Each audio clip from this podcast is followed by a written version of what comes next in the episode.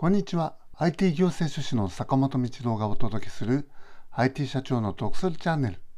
今日は固定費を増やさないように経営をしようという話。売上はどんどん増やしていって問題ないと思うんですけど、固定費を増やしていくとやはり経営が苦しくなってくるんですよね。で、小さい会社の経営ですとか、フリーランスにとってはやはり一番は家賃ですよね。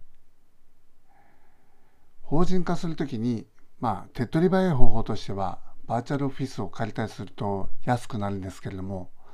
そもそも借りている家に大家さんがいると思うんで、そこと交渉して、法人登記していいですかっていうふうにお願いするのが先だと思うんですよね。で、ダメであれば、バーチャルオフィスっていうふうに考えたり、この先法人化するかもしれないって分かっていたらまずですね家を借りる時に法人登記していいですかっていうふうに聞いてから契約をするといいと思うんです。例えば建設業許可ですとかそういったところを取るんでしたら、まあ、ワンルームではなかなか開業するのは難しいと思うんですよね。ただ、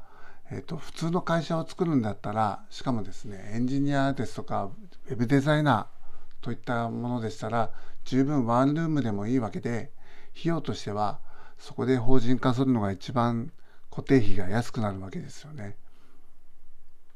他にはですね固定費を削っていくものとしてはサブスクリプションサービスを止めたり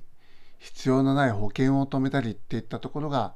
一番手をつけやすいのではないかと思います。今日のお話は以上です。